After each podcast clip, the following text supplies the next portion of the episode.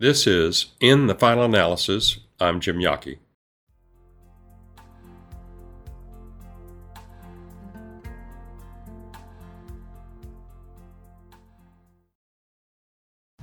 So January blew in, bringing with it some ill will in the marketplace, which we were all concerned about. But now January's over.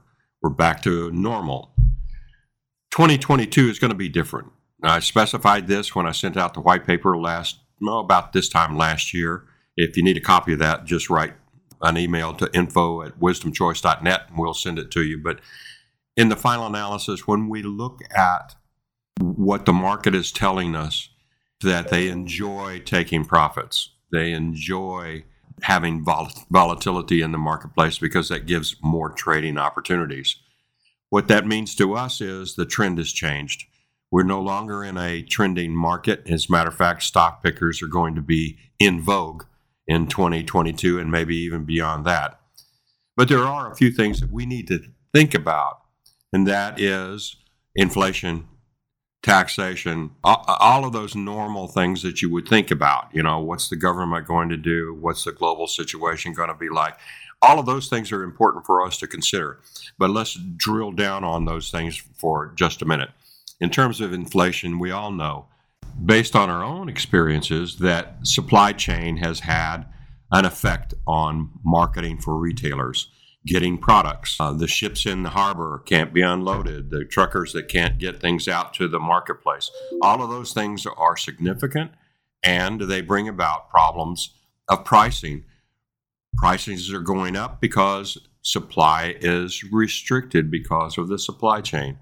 So, is inflation going to stay at the level of six and a half, seven percent? No, it's going to come back to a more normalized uh, level. It just takes time in order to do that. Let's talk about the economy. The economy is just bursting at the seam. Everybody that has a job is working and spending money. There are four and a half million jobs out there that are seeking employees and can't find them. Well, that's going to change when the government money runs out. There are going to be a lot of those people that say, hey, you know, I think I will take a job. What they're really going to find pleasantly is that they're salary or their wages are going to be higher than what they expected previously. Of course, we're going to have problems like childcare and our kids going to school, not going to school. You know, what about masks? All of that attributable to Omicron and this continuing pandemic are going to have an effect on us, but we can manage around all of that. The hard stuff is probably already done. When you look at markets as being somewhat related to the economy. The markets are booming too. Will rates of return exceed what we uh, enjoyed last year in the overall markets? Probably not this year.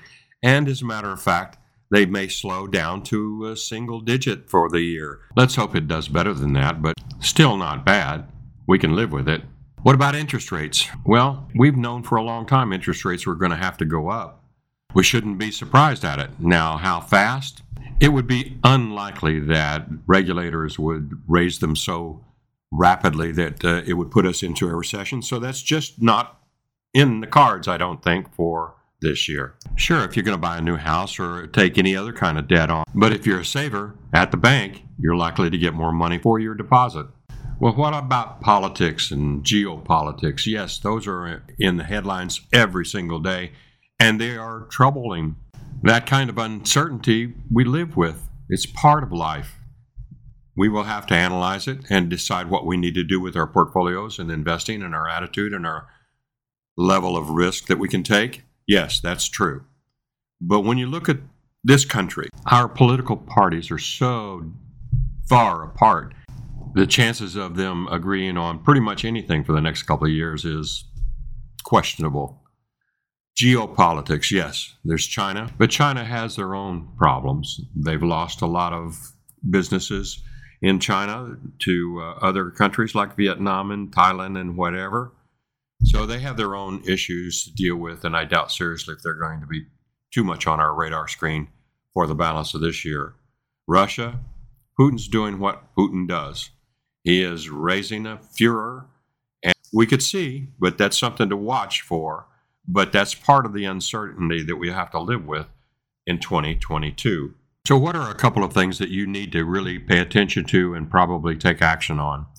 If we're no longer in a trending market, then you want to consider stock picking. And one of the ways to do that is to move into mutual funds or whatever. If you've been in something like exchange traded funds or something like that, you might want to think about how can I hire money managers that uh, will actually pick stocks for me uh, in a stock picking marketplace.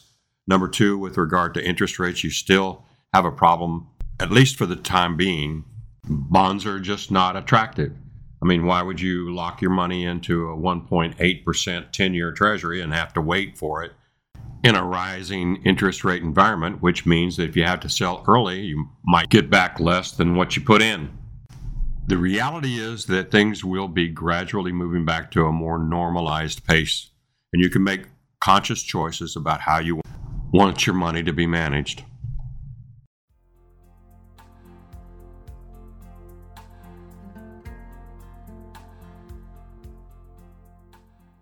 Thanks for tuning in to the final analysis. We try to keep you informed. Be sure that you're on the email list and call us if you have any questions whatsoever.